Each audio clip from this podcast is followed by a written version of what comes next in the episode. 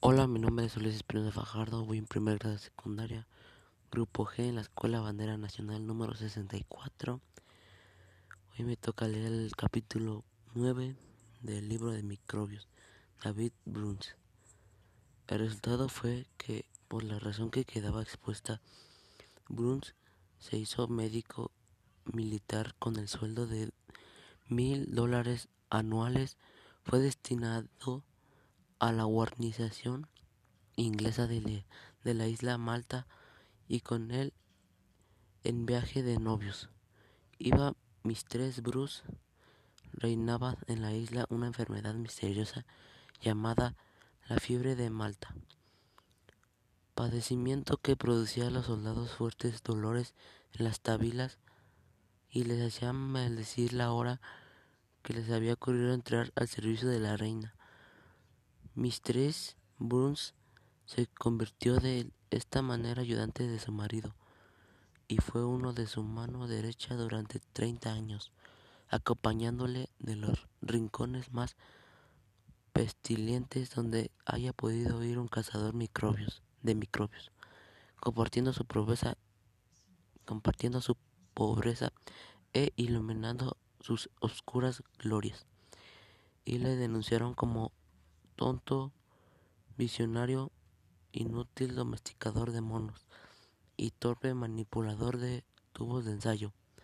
Y precisamente cuando podía haber descubierto cómo lo conseguía 20 años más tarde, de qué manera pasa el microbio de la fiebre de Malta, de las ubres, de las cabras a la sangre de los soldados ingleses. En este momento fue trasladado. La orden de traslado fue rectificada y Bruns se reintegró a Inglaterra, a la Escuela de Sanidad Militar de Netley, para enseñar bacteriología, en vista que había descubierto el microbio de una importante enfermedad.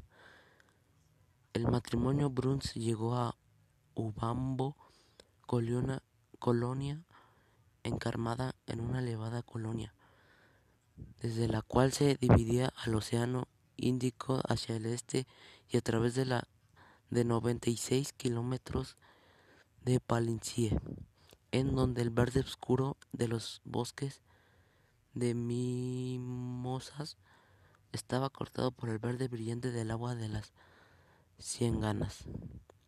Encontraron a aquellos seres dotados de aleta en la sangre, en la secreción de los párpados hinchados y en la extraña gelatina amarillenta que reemplazaban a la grasa debajo de la piel de todos los animales atacados por la najana.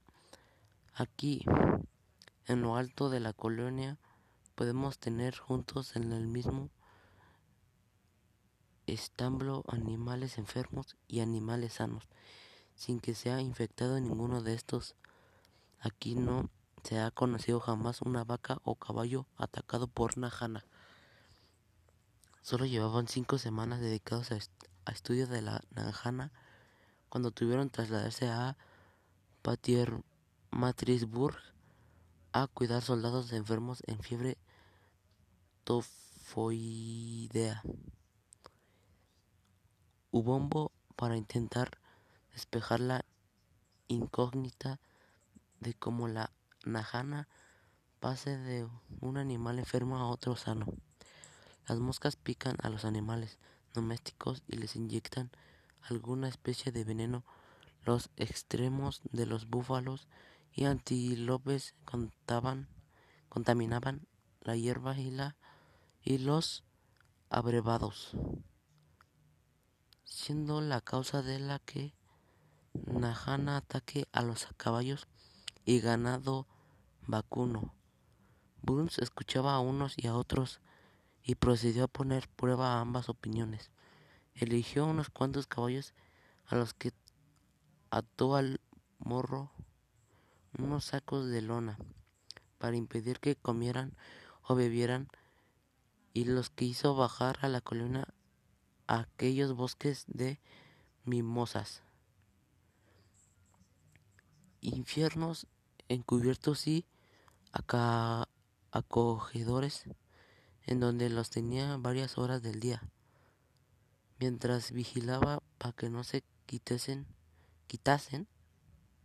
los sacos, enjambrares de moscas, tsetse, pardas y doradas, caían sobre caballos hostigándolos y 20 segundos después se elevaban conviertes en globos de sangre. Compró más caballos sanos, los mantuvo en la colonia sitio seguro a cientos de metros sobre la Palincie peligrosa, y volvió a acceder de su altura para dedicarse a la captura de moscas, dando pruebas de su afición a la caza, llevando como reclamo a un caballo sobre el cual se posaron a Tetse, que Bruce y los zulúes recogieron cuidadosamente a centenares, metiéndolas en una jaula, volviendo a subir a la colonia para colocar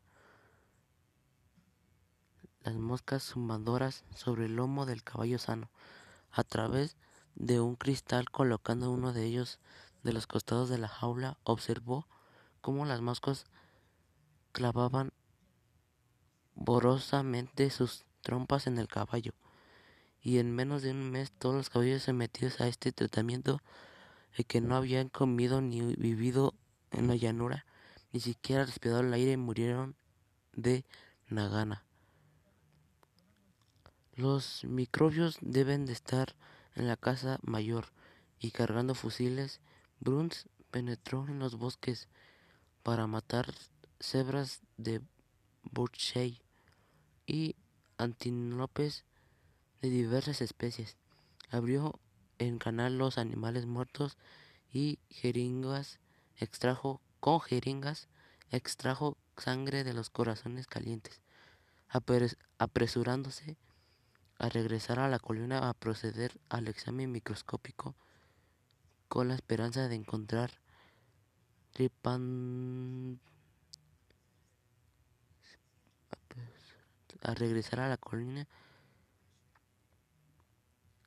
cantidades procedentes de 10 animales diferentes, descubriendo en este modo que los microbios de la najana pueden estar latentes en la casa mayor, esperando la oportunidad de ser traspalándolos a las moscas, tetse a otros animales que les favorecen para su desarrollo.